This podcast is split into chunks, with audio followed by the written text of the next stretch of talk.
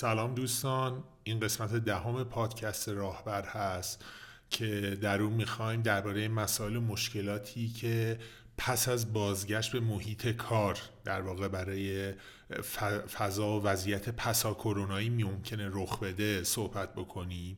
این قسمت به صورت ویژه هستش و تمرکز ما بر روی محیط کار و کارکنان و تاثیرات این دورکاری که این مدت بوده هستش و چه راهکارهایی که می‌تونیم برای این موضوع در پیش بگیریم و بررسی می‌کنیم.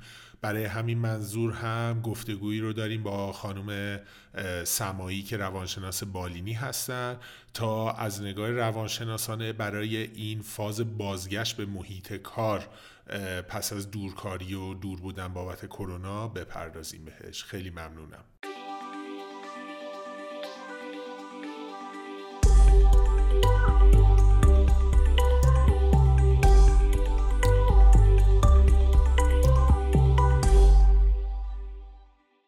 سلام من حسین کاشانی هستم.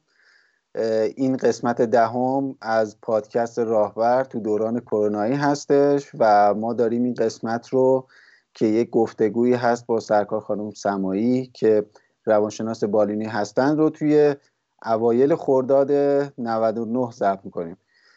خیلی خوش آمد عرض می‌کنم خدمتتون سرکار خانم سمایی. خواهش می‌کنم که خودتون را معرفی بفرمایید. ممنونم.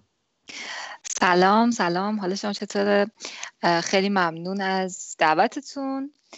من غزاله سمایی هستم روانشناس بالینی و روان درمانگر. حدود نه سال سابقه کار روان درمانی با افراد و خانواده ها دارم و در واقع تخصص کاری من روان درمانی فرد در سیستم حالا به خصوص سیستم خانواده هست. خوشحالم که در خدمتتون هستم. خیلی ممنونم. خیلی خوش آمدید به پادکست راهبر. من سوال اول شروع بکنم و خدمتتون عرض بکنم که اگه بشه به ما بفرمایید که توی دانش روانشناسی چه شاخههایی اصلا هستن که به موضوعهای مرتبط با محیط کار و نیروها می‌پردازن و اینکه اصلا یه همچین موضوعاتی شاخههای تخصصی براش وجود داره تو دنیا یا خیر. بله روانشناسی خب شاخه های مختلفی داره که یکی از شاخه هاش به نام روانشناسی صنعتی و سازمانی به مسئله پیوند نیروها و سازمان می‌پردازه و به مسائل محیط کار و مسائلی از این قبیل. اما توی سازمان های مختلف توی شرکت های مختلف حالا اون روانشناس صنعتی سازمانی که احتمالا اونجا حضور داره و در حالا گروه منابع انسانی اون سازمان همکاری داره در جاهای مختلف ممکن از رشته های دیگه گرایش های دیگه روانشناسی هم کمک بگیره. حالا بر حسب نیاز دیگه. برای مثال خیلی از شرکت ها برای سلامت روان کارمندا حتما با یه روانشناس بالینی یعنی یه روان درمانگر ارتباط دارن برای اینکه در واقع به سلامت روان فردی کارمندان هم حالا اهمیت میدن. یا اینکه تو جاهای مختلف دیگه می‌تونن از شاخهای دیگه روانشناسی هم کمک بگیرن. ولی اون شاخه‌ای که مستقیما در ارتباط روانشناسی صنعتی و سازمانی هست. خانم سلام دوباره. خیلی ممنون از وقتی که برای ما دادین. حالا ما چون این قسمتمون مشخصا درباره موضوع پسا کرونایی هستش و موضوعی که ارتباط روانشناسی و دانش روانشناسی با این موضوع هستش ما یه مقدار میریم تو این پرسش های همزمین و همراستا با این موضوع. حتما. سلام بر شما. سلام بر شما. خواهش می‌کنم. قربون شما.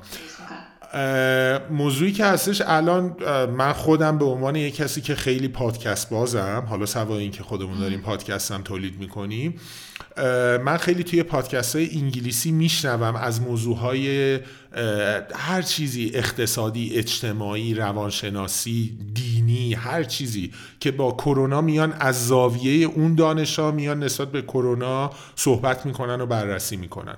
حالا شما در جایگاه یک کسی که روانشناس هستین به نظر شما دوران پسا کرونا برای کارکنان یه سازمان و افرادی که شاغل هستن چه جور هستش؟ چه تصویری رو شما تو ذهنتون دارین؟ دقیقا همینطوری که میفرمایید توی جاهای توی رشته های دیگه همه مسائل تحت تاثیر موضوع کرونا قرار گرفته و انگار که کرونا رو مثل یه خطی که داره جدا می‌کنه یه دوره رو از دوره دیگه دارن بهش توجه می‌کنن دیگه توی روانشناسی خیلی بیشتر هم هست. چون که در واقع اثر مستقیمی که این کرونا داره روی زندگی و جامعه می‌ذاره رو سلامت روان آدم ها و نوع سازگاریشون با این تغییرات جدیده. در نتیجه بله توی مطالعات روانشناسی که خیلی هم سرعت گرفته توی این زمان به خاطر اینکه خیلی خوراک در واقع جدیدی وجود داره تو این قسمت هم به شدت داره پرداخته میشه به مسائل روانی آدم تو جاهای مختلف از جمله توی محیط کار و در دورانی که ما حالا کرونا رو سپری کرده باشیم. اگه بخوام نظر خودم رو بگم از دید روانشناسی که به چه سمت و سوی میره در واقع محیط کار از نظر حالا سلامت یک فرد. ببینین حقیقتش بخوایم ما چیزی که الان تو این چند ماهه فکر می‌کنم الان تقریبا چهار ماه از ورود کرونا به کره زمین میگذره تو این چند ماه تجربه کردیم چیزی شبیه ضربه روحی. ما بهش میگیم تراما. چیزی مثل اتفاق غیر مترقبه ای که فشار روانی خیلی زیادی داره مثل یه تصادف که آنی اتفاق میفته مثل یه جنگ که طولانی مدتتر اتفاق میفته و این ضربه روحی قطعا بی تاثیر نمی‌تونه باشه. همونجور که می‌بینین تو آدمایی که ضربات روحی قبلا تجربه کردن روی خیلی قسمت های مختلف زندگیشون این مسئله می‌تونه تاثیر داشته باشه. حالا همین آدم همین آدمی که تحت تاثیر ضربه روحی هست خب میاد توی محیط کار قرار می‌گیره و احتمالا با همه این پیامدهایی که از این ضربه در وجودش در واقع ترکشهایی که این ضربه در وجودش گذاشته شده گذاشته وارد اون محیط کار میشه و قطعا روی راندمان کار اون آدم روی بهرهوری اون آدم روی مدلی که ارتباط می‌گیره با همکارای خودش و همه اینا تاثیر می‌ذاره.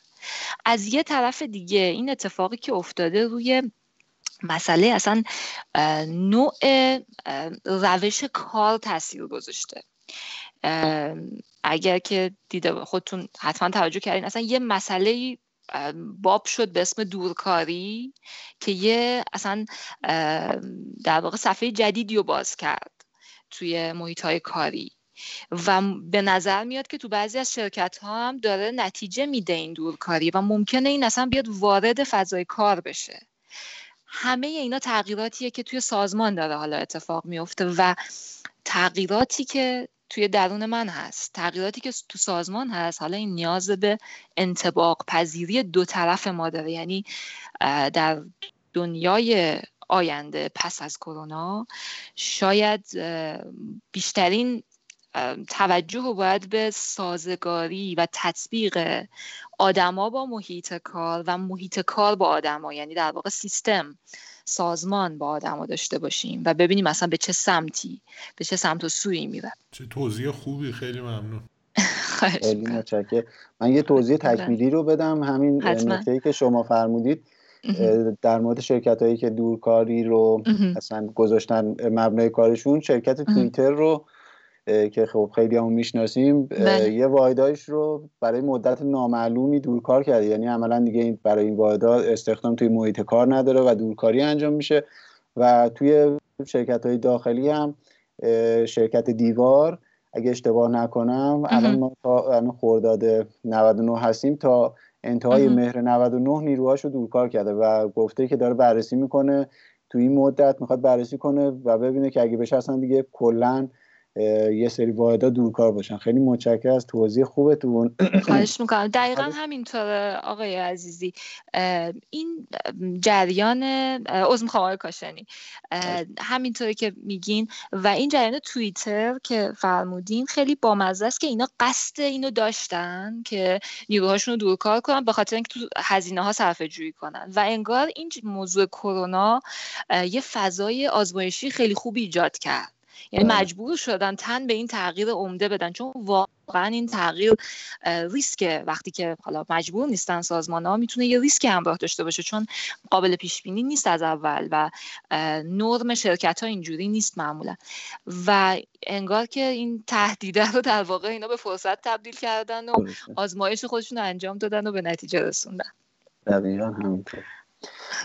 حالا ما توی روانشناسی و بحث مشاوره به کلا نیروها آیا شاخه یا زمینه ای در مورد این حالت هایی که اون شوک وارده به نیروهای سازمان و توی یه سطح کلانی بیاد بررسی بکنه و اینکه بگه اصلا چه کارهایی رو میشه انجام داد برای اینکه گذر کنیم از این فضا. آیا اصلا همچین چیزی وجود داره یا اینکه زیر شاخه قرار می‌گیره؟ و اگه جواب شما بله هستش اصلا چه مراحلی داره اصولا؟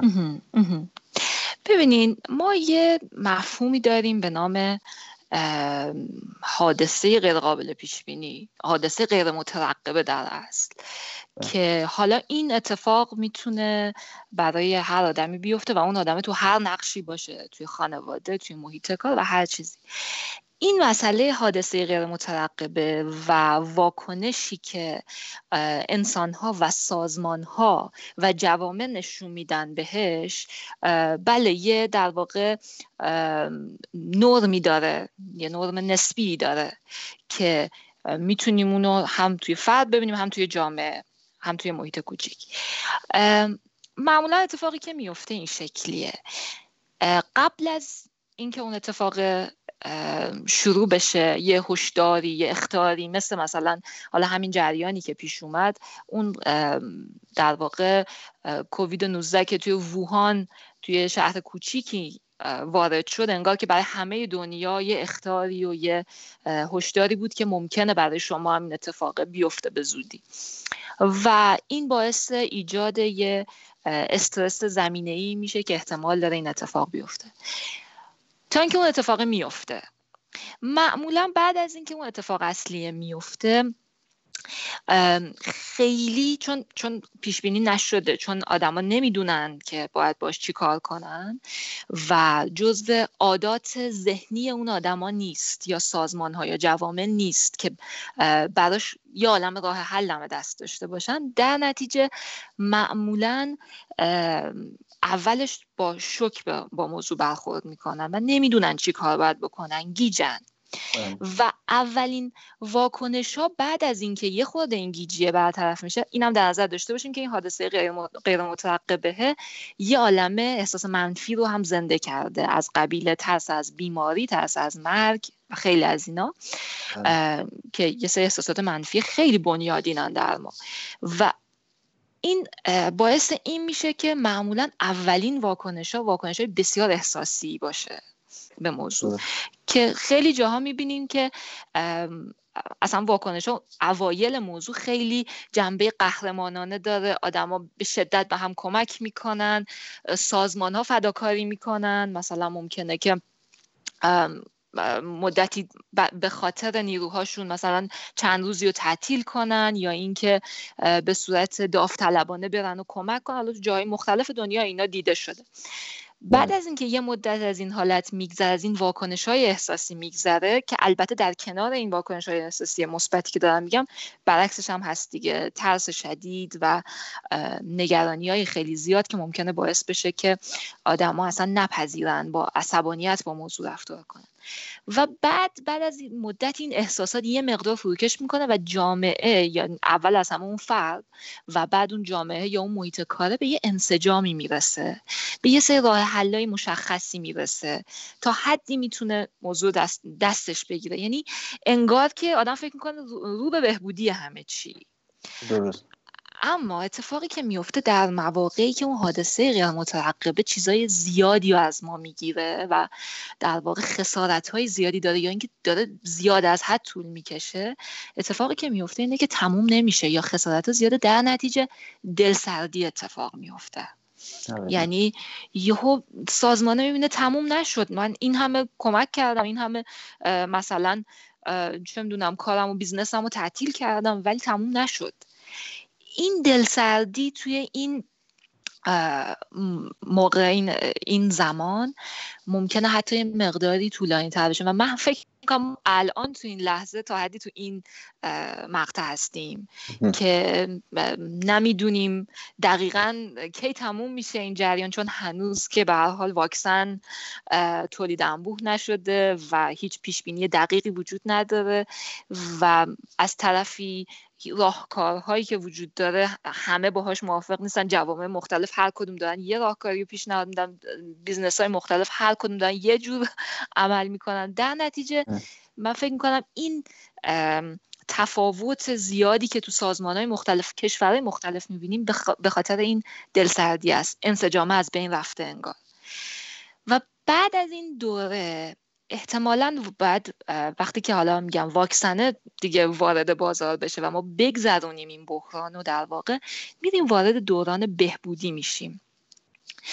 توی دوران بهبودی حالا یه قسمتش خوبه که انگار داره تموم میشه این جریان اما یه قسمتش شاید خیلی خوب نیست و اون اینه که ما در واقع این مراحلی که گذروندیم حسابی به همون آسیب وارد شده و تو این دوران بهبودی یهو حس می‌کنیم این آسیبا رو.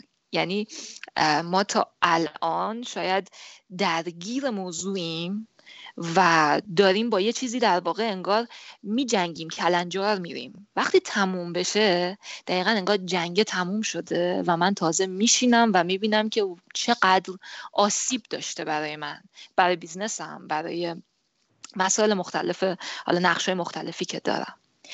و اینجا زمانیه که توی این دوران بهبودی احتمالا بیشتر احساساتی رو توی آدما می‌بینیم و در واقع همینطور توی سازمان ها احساساتی شبیه ناامیدی و چیزهایی که انگار دارن تمام تلاششون رو می‌کنن برای اینکه با, با این شرایطی که از سر گذروندن کنار بیان. و نهایتا به پذیرش برسن که حالا دیگه این اتفاق افتاد و بریم رو به جلو. و معمولا دوباره این قضیه برمیگرده دیگه مگر اینکه دوباره یه اتفاق غیر قابل پیش بینی دیگه اضافه بشه تو این موقع. حالا همه اینایی که گفتیم شما توی سازمان و یه جامعه کوچیک هم می‌تونید همین شکلی ببینیدش که به چه سمت و سوی میره شما اشاره کردین که این حالت تراما پیش میاد برای افراد.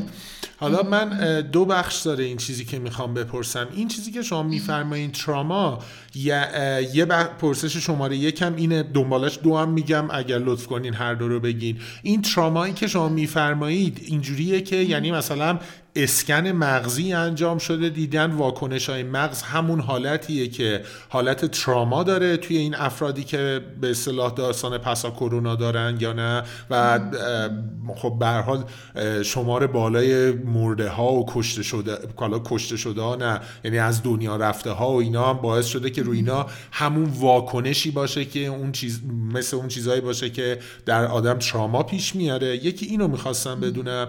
یکی هم شما میگین دل سرد شده. من برداشتم این بود که بیشتر از زاویه نگاه گردانندگان و دستندرکاران بیزینس ها گفتی که من میام یه از خودگذشتگی می‌کنم ولی می‌بینم هر چقدرم کشش میدم باز به سرانجامی نمی‌رسه. چون به نظر من کسی که کارمنده و داره توی سازمان کار می‌کنه خیلی چاره ای نداره که بخواد از خودگذشتگی و اینا بکنه. حالا بهش هرچی بگن ناچاره انجام بده من که استعفا بده بیاد بیرون. بعد حالا تو این افراد یعنی از نگاه کارمندان یک سازمان بیشتر این واکنش تو چه حالتی معنی پیدا می‌کنه؟ خشم هیجان استرا می‌دونم نمیشه قانون کلی پیچید. ولی به هر حال میشه یه مقدار تحلیلشون کرد این واکنش ها رو. ببینین راجع به اون سوال اولی که پرسیدین که آیا اسکن مغزی صورت گرفته یا نه حقیقتش رو بخواین. من چیزی نه من تحقیقی رو ندیدم نمیگم انجام نشده. ولی با توجه به اینکه اصلا هنوز ما وارد اون دوران پس کرونا نشدیم که بشه انقدر روی این قضیه به خصوص شخص به شخص تحقیق کرد و شاید یه ذرم خیلی تحقیقات آزمایشی به این سبک توی وسط همچین بحرانی انقدر هم انسانی نباشه در نتیجه ممکنه خیلی این تحقیقات هم انجام نشه. ممکنه هم بشه و من ندیده باشم. ولی بر اساس ببخشید ببخشید. بین گفتتون. پس بابت مثلا این شم... شمار آدمایی که از دنیا رفتن و اینا شما میگین ممکنه واکنش شبیه شما؟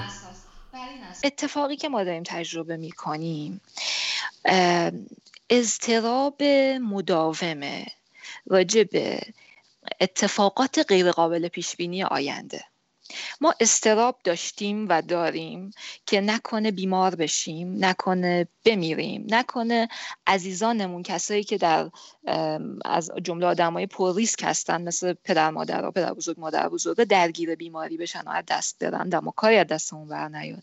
ما نگران این هستیم که امنیت شغلیمون به خطر بیفته.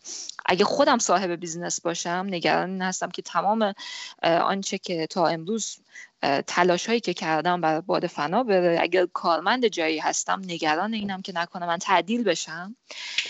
امنیت شغلی که در واقع در خطر افتاده و همینطور نگرانی های اقتصادی که به طور کلانتر وجود داره. یعنی وقتی می‌بینم جهان داره به سمتی میره که خیلی نمی‌دونه به کدوم سمته و این نوسان بازار رو می‌بینم می‌تونه منو نگران کنه بابت اینکه آیا آینده من از نظر اقتصادی آینده فرزندم و همه اینا به چه سمتی داره؟ همه اینا نگرانی های کوچیک کوچیکیه که البته کوچیک هم نیستن نگرانی های بزرگی که در بستری که ما داریم زندگی می‌کنیم هستن.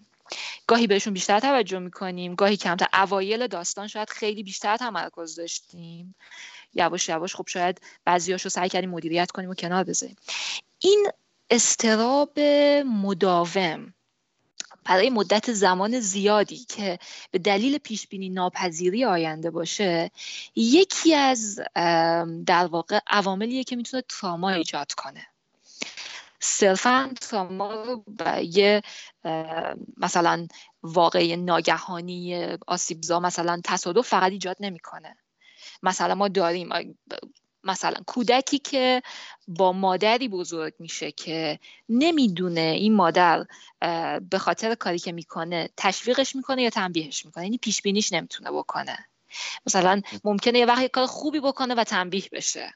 خب ممکنه یه وقت یه کار بدی بکنه تنبیه نشه. این پیش بینی ناپذیری که مدام داره اتفاق میفته در طول زمان. می‌تونه این بچه رو تراماتایز کنه تو بزرگسالی ما آثار آسیب روحی رو در این آدم ببینیم. و نتیجه این استراب مداومه و غیر قابل پیش بینی بودنه اینه که اینکه سوال دیگهتون این بود که چه عوارضی رو در واقع ما توی آدما می‌تونیم ببینیم. استراب مداوم اولین و مهمترین اثری که می‌ذاره اینه که روان ما خسته می‌کنه. یعنی انگار مغز دائم داره کار می‌کنه. شما مغز رو فکر کن بدنه. انگار دائم داری کار می‌کنی و خسته میشی. خستگی باعث چی میشه؟ باعث افسردگی میشه. خستگی مغز در واقع باعث این میشه که من بشینم و دیگه اصلا بخوام فکر نکنم. اصلا بخوام کاری انجام ندم. حساب مداوم اولین اتفاق و متاسفانه شاید بدترین اتفاق چون رو function و عملکرد آدم تاثیر می‌ذاره به خصوص توی محیط کار افسردگیه. بجز این انواع و اقسام اختلالات اضطرابی از جمله وسواس از جمله به خصوص کسایی که زمینه این اختلالات رو قبلا داشتن خیلی بیشتر می‌تونه اینا رو توشون دیده بشه. و رفتارهایی مثل عصبانیت که شما تو سوالتون گفتین خشم مسائل مربوط به کنترل هیجانات. ببین توی این مدت با هیجانات ما بازی شده در واقع. خب. و ما در مواقع بسیاری شاید نتونستیم به خصوص اوایلش خیلی ها نتونستن خوب کنترل کنن این هیجانات رو این به هم ریختگی هیجانات ما ممکنه اون مدیریت و کنترلی که قبلا روشون داشتیم و یه ذره ضعیف کرده باشه و ما بعدها دچار این بد تنظیمی هیجانی بشیم. و همه اینا میاد توی روابط مختلف ما با محیط های مختلف از جمله محیط کار خودشون نشون میده. می‌تونه برونریزی خشم باشه. بله همینجور که گفتین برونریزی خشم می‌تونه باشه. می‌تونه استراب باشه و استراب باعث, باعث عدم تمرکز من بشه و عدم تمرکز یعنی راندمان کاری من بیاد پایین. و همه اینا تو محیط کار باعث چالش من با حالا محیط و کارفرمان بشه.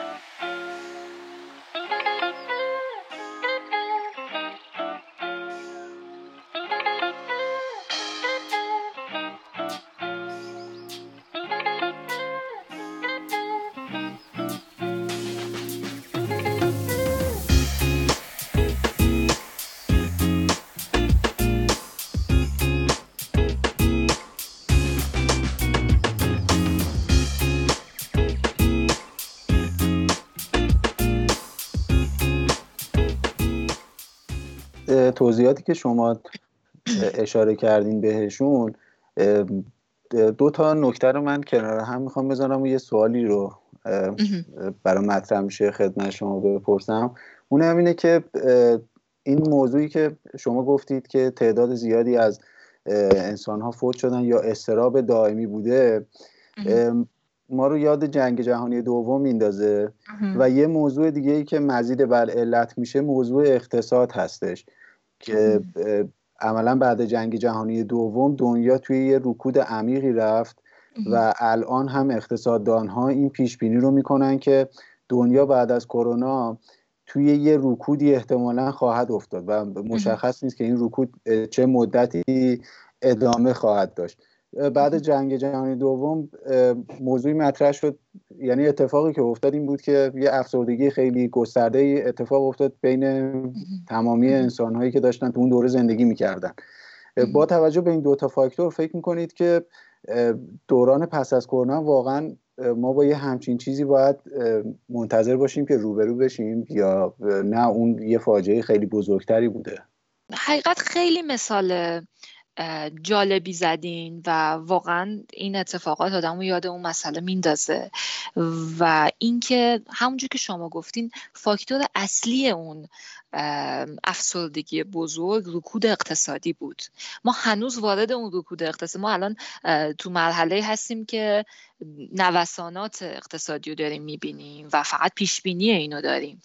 اما اگر واقعا همچین اتفاقی بیفته باعث در واقع رکود اقتصادی باعث این میشه که حالا من از جهت روانیش رو می‌خوام بهش نگاه کنم اتفاقی که میفته اینه که آدما از اون جایی که هستن از اون سطح رفاهی که داشتن و نیازهایی که می‌تونستن برای خودشون برآورده کنن چندین پله پایین تر میان. و این احساس ناکامی رو در آدم ایجاد می‌کنه. احساس از دست دادن رو در آدم ایجاد می‌کنه. و این احساس ها پیوند عمیقی با افسردگی با اختلال افسردگی دارن. پس اصلا بعید نیست اگر اون اتفاق بیفته کل جامعه در یه همچین واقع میشه گفت باطلاق افسردگی فرو بره. امیدواریم که تفاوتی کرده باشه حداقل سیستم جوامع از نظر اقتصادی تفاوتهایی کرده باشه که ما همون اتفاقی که شاید 100 سال پیش افتاده دوباره دوچارش نشیم. البته البته من فکر می‌کنم ما به خاطر اینکه توی ایران انقدر به حال سرمون اومده و اینجور چیزا ما الان خیلی آمادگیمون بیشتر از اینه که بخوایم خیلی این مال این کشورهای فوفولی غربیه برای ما خیلی این کارات اهمیتی نه ما چون خیلی راستاسی از شوخی گذاشته ما خیلی پیش از کرونا وضع خوبی نداشت کشورمون از دید اقتصادی. حالا دیگه اینم که اومده بیشترش کرده. درسته. اتفاقا حرف خیلی جالبیه. حالا ما تو بحث فردی همین جریان داریم. دیدین اطرافتون آدمایی رو دیدین که این اتفاقات کرونا اصلا اثری روشون نذاشته؟ یکیش خود منم. نذاشته. به نظر میاد که نه ناراحتن. خب دیگه اشتباه کردین و گفتی. چون جملات بعدی که میگم شاید خیلی خوشت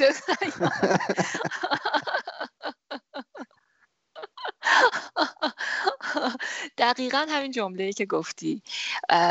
خیلی وقتا این آدمایی که می‌بینیم خیلی دچار حس در واقع ناراحتی نشدن خیلی هاشون علتش اینه که توی ناراحتی بزرگتری بودن. و اتفاقا این اتفاقی که افتاده یه خود در واقع دیسترکت شدن از اون موضوع. حواسشون پرت شده از اون ناراحتی قبلیه. یا اینکه انقدر اینا دردها و رنجای دیگه ای رو کشیدن که هم که دارم میگم اینا منظورم همین که میگی کشور ما اینطوری واقعا همینه.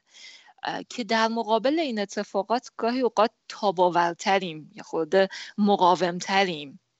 و بعدش هم این که یه سری روشهایی برای خودمون پیدا کردیم. روش های فرهنگی پیدا کرد همین جوک ساختن ما راجع به مشکلات رو می‌بینین. بله. چقدر شایع. ما که در همه چی جوک می‌سازیم. حالا مشکل غیر مشکل. پراید نمی‌دونم. با هر چی که با مرگ و زندگی سر کار داشته باشه ما جوک می‌سازیم. دقیق دقیقا همینه. علتش واقعا می‌تونه این باشه که انقدر ما مواجه میشیم با این جریان و باید یه جوری بتونیم اینو باش سازگار بشیم. وگرنه خیلی سنگینه. انقدر مدام درگیر جنگ تحت ما چند سال دائم خطر جنگ داریم. باید باش جوک بسازیم باید یه جوری از سر خودمون بازش کنیم که بتونیم واقعا پس این همه فشار بر بیاریم. چون یه کشور خیلی حالا مرفه و بذارید جای ما یه تهدید به جنگ رو فکر می‌کنم در اندازه همین کرونا براشون چیز باشه سنگین باشه و تحت فشار قرار بگیرن. بله دقیقا همین جوریه.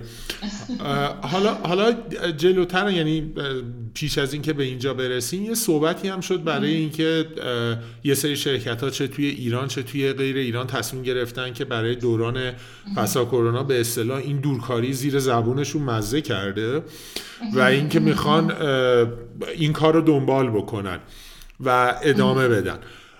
من یه چیزی هم چند وقت پیش توی یه دونه پادکست انگلیسی شنیدم یه شرکتی توی پکن از سال 2018 یک سال اومده بود کلا کارمندانش رو گفته بود که دورکاری کار بکنید. اصلا ربطی به کرونا نداره اصلا بحث کرونا اینا نبود. اومده بود در واقع تو بوته آزمایش گذاشته بود این موضوع.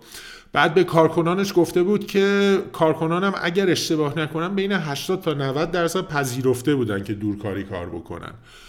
بعد چون گفته بودن کی می‌خواد بره کی اول بره کی نره و اینا مشخص نشده قرار شده بود که بر پایه فکر اگر اشتباه نکنم تاریخ تولد دسته بندی کرده بودن این کارو کرده بودن. و انگامی که بعد از یک سال اونایی که حالا به ترتیب حالا هر کسی که دورکاری بهش خورده بود تا یه مدت باشه برگشته بود پنجاه درصد از نیروها خواسته بودن کماکان دورکار باشن پنجاه درصد هم نه. و از زیر شرکت هم که می‌گفتن که 13 درصد راندمان افزایش پیدا کرده که خیلی عدد بالاییه. ولی حالا ما با اون بحث راندمانیش کاری نداریم. مسلما این بحث دورکاری یه سری فشار روانی هم داره دیگه در پیش برای خیلی ها ممکنه برای یه سری داشته باشه برای کسی نداشته باشه. ولی اونهایی که فشار روانی داره را... راهکارهایی که چه کارمندا کارکنا برای خودشون و چه مدیرا برای اینکه این فشار روانی که بحث دورکاری برای مثلا پسا کرونا هم پیش میاد فکر می‌کنین چه راهکارهایی می‌تونه باشه برای این موضوع؟ خیلی مثال جالبی زدی و اون نتایج این تحقیق که گفتی خیلی جالب بود که گفتین تقریبا نصف به نصف خواستن که ادامه بدن این روش رو و دورکار بمونن و 50 درصد گفتن که می‌خوایم برگردیم سر کار. بله من ریزش رو نگفتم. توی اون مثلا می‌گفت اون کسایی که می‌خواستن برگردن سر کار درصدش من عددش یادم نیست ولی توش اعلام شده بود که یه بخشی گفته بودن که مثلا ما به خاطر فشار کاری نیست به خاطر اینکه توی خونه مثلا چه می‌دونم بچه داریم یا مثلا حالا با خانواده نمی‌سازیم یا یه سری مسائل داخلی اعصابمون خورد میشه فشار میاد اذیت میشیم و اینا. مثلا وقتی از این فضا دوریم آرومتریم. و یه سری دلایل دیگه و اینجور شده مثلا یه سری گفته بودم ما راندمانمون میاد پایین. چون نمی‌دونم حواسمون به تلویزیون و پلی استیشن و این و اون پخش میشه نمی...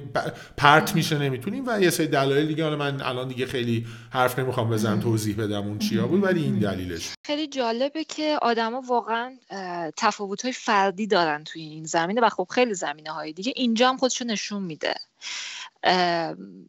ببینین یه سری آدم ها هستن که با اول اصلا مهمترین چیز ممکن مسئله توی دورکاری اینه که شما توی تنهایی خودت باید کارتو انجام بدی و وقتی میره سر کار با تیم و توی محیط حالا شلوغ باید اون کار انجام بده دیگه.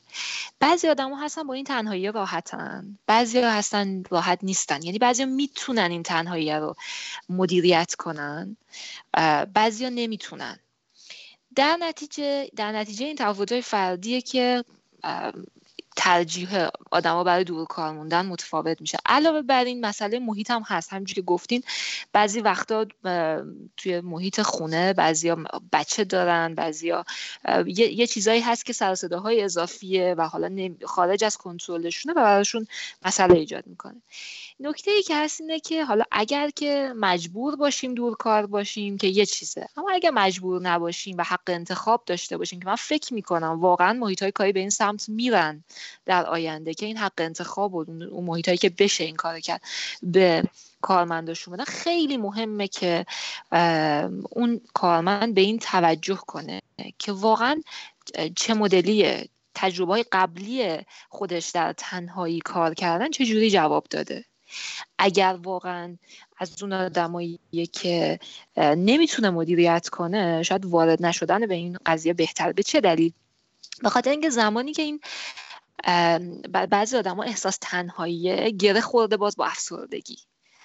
خب و زمانی که این اتفاق بیفته ممکن اصلا وارد یه لوپ معیوب در واقع پایین اومدن عملکرد شخصیش بشه. اصلا راندمان کاری و کاری ندارم یعنی باعث بشه سلامت روانش به خطر بیفته.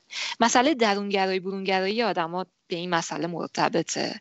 چقدر اجتماعی چقدر دوست دارن با آدمای دیگه در ارتباط باشن. چقدر دوست دارن محرک های زیادی رو تو محیط ببینن. همین رفت و آمده تا محیط کار و برگشتنه محرکاییه که ما باشون روبرو میشیم دیگه. بعضی از آدما دوست دارن. بعضی آدما نه. این این اذیتشون می‌کنه. مثلا تحمل مثلا چند ساعت موندن مثلا چند دقیقه موندن تو ترافیک رو ندارن. با توجه به این در واقع تفاوت ها باید انتخاب کنیم. اما اگر مجبور هستیم یه سری در واقع استراتژی ها می‌تونه کمکمون کنه. یکی از مهمتریناش اینه که اگر تو خونه کار می‌کنم حتما فضای کاریمو از فضای خونه به یه نحوی تفاوت براش قائل بشم. یعنی اگه امکان اینو دارم تو همون اتاقی که در واقع اتاق خوابمه اتاق کارم نباشه. اگه این امکان ندارم و همش توی اتاقه یه قسمتیشو مجزا کنم.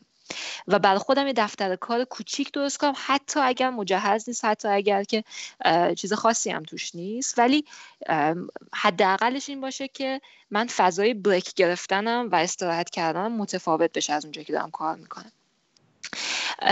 یه نکته دیگه زمانه.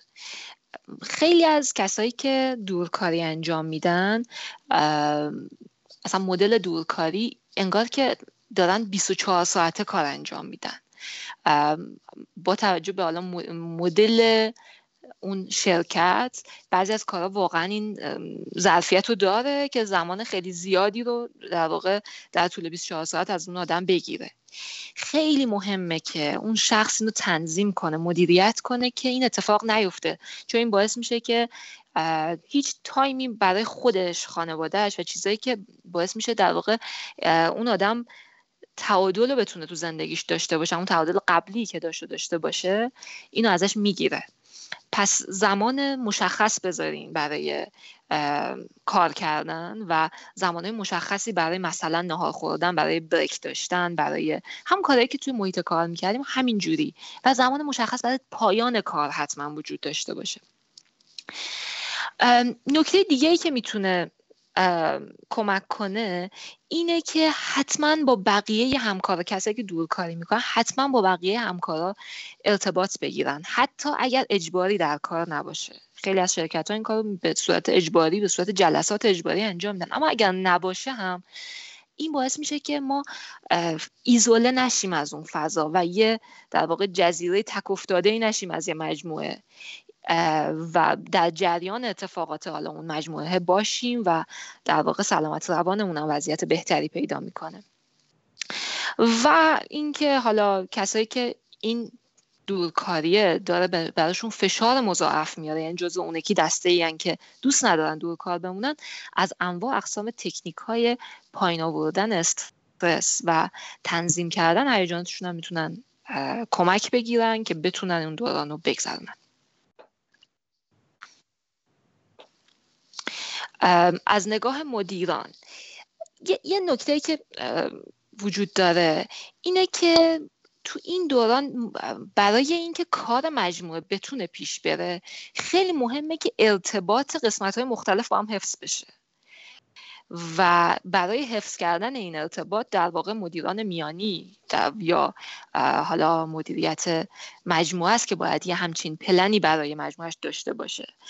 که بتونه اینا رو با همدیگه در ارتباط قرار بده. و یه نکته دیگه که اهمیت داره اینه که اگر به, اجبار این اتفاق افتاده خیلی مهمه که مدیران بشنون که آیا یعنی از کارمند بشنون که با این وضعیت چطور حالش؟ خوبه؟ یعنی راحت با این شرایط؟ آیا برای سختی داره؟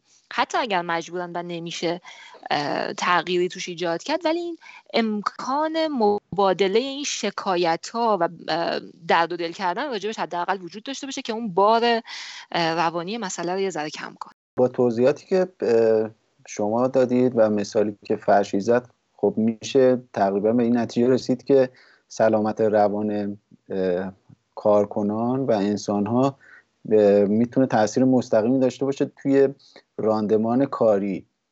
حالا چطور میشه محیط کار رو حالا اینم تو پرانتز بگم پس به نظر می‌رسه که سلامت روان می‌تونه خیلی خیلی مهم باشه توی راندمان؟ چون اون 50 درصدی که دلشون می‌خواسته دور کاری کنن و راندمانشون 13 درصد رفته بالا خب با یه حرکت کوچیک نشون میده 13 درصد راندمان رفته بالا یعنی دلشون می‌خواسته اونطوری کار کنن. حالا چطور میشه محیط کار رو نسبت به اصلا این سلامت روان افراد مثلا حساسشون بکنیم یا بگیم که این, هم یه فاکتور خیلی مهمه علاوه بر دانش و تخصص و تجربه این سلامت روان هم می‌تونه یه فاکتور خیلی مهم باشه که بهش توجه بیشتری بکنیم. اینو, چه، اینو چطور میشه بیشتر بولش کرد توی سازمان؟ رنگش کرد؟ دقیقا این مسئله خیلی خیلی مهمیه که من فکر می‌کنم تو دوران پس از کرونا ما بدون اینکه کاری خاصی انجام بشه اینو ببینیم که تو سازمان ها سلامت روان افراد اهمیت بیشتری پیدا می‌کنه. به دلیل اینکه آدم ها تو این دوران آسیب دیدن و با این آسیبا به هر حال باید ادامه بدن تا به بهبودی برسن و توی محیط کار این چالش ها رو برای محیط کار ایجاد می‌کنن. در نتیجه اگر محیط کاری نخواد به سلامت روان افراد حداقل بعد از این دوران توجه کنه من فکر می‌کنم خسارت های خیلی بیشتری می‌بینه. تحقیقات خیلی زیادی انجام شده که نشون میده واقعا چقدر بهرهوری افراد مربوط میشه به وضعیت سلامت روانشون و چقدر این مسئله سلامت روان خود محیط کار روش اثر داره. چقدر بعضی از محیط ها بعضی از سیستم های مدیریتی چقدر می‌تونه روی در واقع استراب آدم ها و روی در نتیجه این راندمان کارشون اثر منفی داشته باشه. فکر می‌کنم بیشترین چیزی که می‌تونه کمک کنه به این که بریم به این سمت اینه که واقعا یکم به این تحقیقات توجه کنیم. و اینکه در واقع تجربیات شرکت های بزرگی نوع ما میگه که این کار داره انجام میشه. و یه نکته ای که هست اینه که یه تحقیقی دیدم که جدیدا انجام شده. میگم تحقیقات زیادی نیست که الان انجام شده باشه تو این چند ماه. ولی که آمار دقیقی بشه آنچنان ازش در آورد با اینکه خیلی موضوع موضوعیه که راجبش داره کار میشه. ولی دیدم که میگفتش که توی یه مطالعه 69 درصد کارمندا این دوران از زندگیشون تا الان و توی این سه چهار ماه رو پر استرس ترین دوران کاریشون دونستن. و 88 درصد شرکت کننده های این مطالعه گفتن که تو این دوران استرس متوسط تا شدید رو تجربه کردن. حالا شما حساب کنین که با یه همچین در واقع جمعی یه سازمان سر کار داره که باید به این مسئله حتما توجه کنه و مدیریتش کنه. یه مطالعه دیگه نشون داده بود بعد از در واقع اپیدمی سارس آثار فشار روانی اون اپیدمی تا چهار سال ادامه داشته. و این اصلا چیز کمی نیست. اگه نخوایم به این موضوع توجه کنیم خیلی فکر می‌کنم آسیب می‌بینیم. اینکه چی کارا میشه کرد؟ خب دو جنبه داره. یکی از جهت خود اون کسیه که داره اونجا کار می‌کنه و اینکه باید توجه داشته باشه به اینکه به هر حال تو دوران یه مقدار غیر قابل پیش بینی هستیم استرابه رو خیلی آمون داریم. همونجور که الان این آماری که می‌گفت 88 درصدشون استرس متوسط تا شدید تجربه کردن. پس این یعنی استرس تو این شرایط طبیعیه و ما باید تا یه حدی قبول کنیم استرابامونو و آسیبی که بعدا قرار تا حدی تجربه کنیم و باید قبول کنیم. از یه طرف دیگه اینکه بتونیم برای حالا تغییراتی که در آینده اتفاق میفته توی محیط کار یا توی زندگی کاریمون باید برای این آمادگی داشته باشیم و فکر کنیم و برنامه ریزی کنیم براش. باز دوباره یه چیز دیگه که می‌تونه به ما کمک بکنه به عنوان کارمند ارتباط گرفتن با همکارا و مدیراست یعنی خودمون پیش قدم این قضیه باشیم. و همینطور مسئله دیگه ای که هست اینه که باید اولویت های کاریمون رو مشخص کنیم توی محیط کار که بتونیم بهتر توی برنامه ریزی جلو ببریمشون. حالا از طرف کارفرما چطور؟ خیلی خیلی مهمه که توی این دوران یعنی حالا بعد از در واقع الان و بعد از این دوران کارفرما با کارمند خودش ارتباط مداوم داشته باشه خیلی بیشتر از قبل. و این ارتباط بسیار شفاف باشه. و در واقع به کارمند خودش بگه که چه چیزایی رو می‌دونه راجع به آینده کاری؟ چه چیزایی رو نمی‌دونه واقعا؟ و داره تلاش می‌کنه براش که حالا برنامه ریزی می‌کنه براش. و اون تلاش هایی که دارن انجام میدن برای اینکه یا پلنی که برای آینده کار دارن و با کارمند در, در واقع اونا رو در جریانش بذارن. خیلی بیشتر از قبل. کارمندا رو درگیر این کنن که در آینده چه قدم هایی قرار برداشته بشه. این قضیه به کارمندا احساس یه مقداری کنترل روی اوضاع میده. و همینطور علاوه بر این این احساس مشارکت احساس ارزشمندی تو سازمان به اون آدم میده. در نتیجه فکر می‌کنم این کارای کوچولوی این شکلی خیلی می‌تونه کمک باشه برای این مسئله. و باید خدمتتون از کنم که یه, یه نکته دیگه که حالا فراموش کردم تو بحث قبلی کوچولو راجع به گوش شنوا بودن حرف زدیم. من زمانی که با آدمی سر کار دارم که آسیب دیده بذار اینجوری براتون بگم. انگار که مثلا شما تصور کن که این آدم حساس تره انگار که مثلا پوستش یکم نازکتر شده. می‌دونین؟ انگار بله. که راحتتر آسیب می‌بینه پس چون که قبلا آسیب دیده. در نتیجه نیاز به حمایت و درک بیشتری داره. شاید کاری از دست کارفرما خیلی جاها بر نیاد ولی خوب گوش کردن. و درک کردن مشکلات کارمندا خیلی خیلی می‌تونه کمک کنه به یه مقداری پذیرش اون مشکلات از طرف اون کارمند. می‌دونی؟ یعنی ممکن هیچ کار بله. خاصی انجام نده. ولی همین که به اون آدم بفهمه که من درک میشم خشمم عصبانیتم استرابم چیز غیرعادی تو محیط برای مثلا مدیر من نیست. خیلی می‌تونه همین کار انگار که اون بار رو برداره از رو دوشش و تو رفتارش تاثیر بذاره. خانم سمایی این چیزی که شما میگین که نسبت به آینده یه حالت گنگ و تاریک نباشه برای کارمندان خیلی بیشتر از چیز حالت عادی ما توی یعنی ما که میگم مثلا کسایی که حالا کار صنایع کردن یا ذره حالا کار مدیریتی و اینا همیشه یه نکته ای که میگن تو بحث انگیزشی این هستش که با نیروهایی که داریم باهاشون کار می‌کنی و نیروهایی که به اصطلاح در چارت سازمانی زیر شاخه شما هستن یک حالت ارباب رعیت برخورد نباید بشه. یه حالت این که مثلا به تو من ببخشید اینجوری میگم ولی به تو ربطی نداره مثلا اینو تصمیم شما چیکار می‌کنه اون کاری که بهت میگم انجام بده. این بدترین حالت برای اینکه یه حالت نیرو انگار احساس می‌کنه. من مثلا اینجا با اون دستگاه مثلا کامپیوتری که رو میزه هیچ فرقی ندارم. صرفا مثلا یه کاری رو من دارم انجام میدم بهم دیکته میشه انجام میدم. هرگاه هم نخوان میگم برو بیرون و تا پایانش. این خیلی توی بحثای انگیزشی هم صحبت میشه دربارهش حالا شما الان میفرمایید تو بحث کرونا خب خیلی پررنگتر و باید از گذشته خیلی بیشتر هم باشه این موضوع. این خیلی جالب بود این یک, یک به یک که من نگاه میشینم به این گفته شما گوش می‌کردم. همینطوره همینطوره. واقعا الان شاید یه ذره باید متفاوت تر دوباره برگردیم به محیط کار به عنوان کارفرما.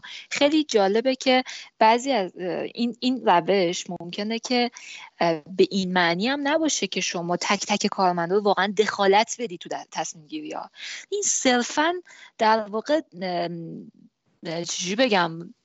روش شماست که تغییر کرده. یعنی ممکنه که همچنان کار خودتو بکنی. ولی از قبل یه اطلاعی میدی. نظرش رو می‌پرسی. اصلا به نظرش هم حتی عمل نمی کنی خب؟ ولی همین که نظرش رو می‌پرسی و میشنویش. بازیش میدی. اشکال نداره. همین بازیه. نه نه نه نه. من منظورم چیز بد نیست. میگم یعنی در تصمیم گیری در صحبت های روزمره شرکت اون رو هم بازی میدی. نه اینکه بازیش میدی. حالا اینا با هم یکسان شد و منظور من چیز و اون احساس انسان بودن رو بهش میده. دقیقا همینطوره. به قول شما مثل یه شی باش برخورد نمیشه.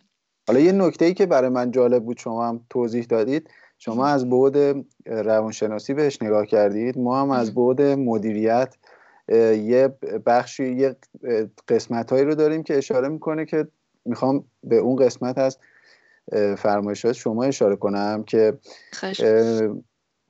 می‌گفتیم که باید مشخص باشه که در آینده چه قدم هایی می‌خواد برداره. یعنی ما توی مدیریت و مهندسی صنایع هم اینو داریم. یعنی باید اهداف سازمان کاملا روشن باشه برای افراد و کمک می‌کنه که راندمان افراد بره بالاتر. افراد بعد از استراتژی های سازمان مطلع باشن برای اینکه بتونن ذهنشون رو در واقع همراستا بکنن با کاری که دارن انجام میدن تا زودتر به هدف برسن. برای من خیلی جالب بود این توضیحات شما که از بود روانشناسی هم در واقع همراستاست با این سم با علم مدیریت. دقیقا. اصلا میاد احساس آقای کاشانی میاد دقیقا احساس موثر بودن و انتخابگر بودن و بله. در واقع بله. تصمیم تصمیم گرفتن رو به اون آدم میده و این کارا باعث این میشه که اون آدم یواش یواش احساس تعهد به اون کار بکنه. بیشتر احساس انسجام رو توی اون شرکت توی اون در واقع سازمان ایجاد می‌کنه. درسته. کاملا این چه توضیحاتی رو که شما می‌دید فکر می‌کنم هم ما همون کسایی که ما رو گوش خواهند کرد با پوست و استخونشون می‌تونن در واقع درک بکنن چون توی سازمان های ایرانی هم همون کار کردیم و که توی سازمان های ایرانی آخرین چیزی که به نظر می‌رسه تو همشون نه تو اکثرشون آخرین چیزی که مهمه انسان هستش و فکر می‌کنم همه باید قبول کنیم که بابا تهش همه آدمیم دیگه. دوستان عزیز این قسمت نخست از گفتگوی پادکست راهبر با سرکار خانم سمایی. در خصوص روانشناسی روند بازگشت به محیط کار پس از دورکاری بود و شما می‌تونید بخش دوم این گفتگو رو که هفته آینده منتشر میشه از طریق اپلیکیشن های پادکست گیر و با جستجوی فارسی کلمه راهبر بشنوید. خیلی ممنونم که به ما گوش می‌کنید.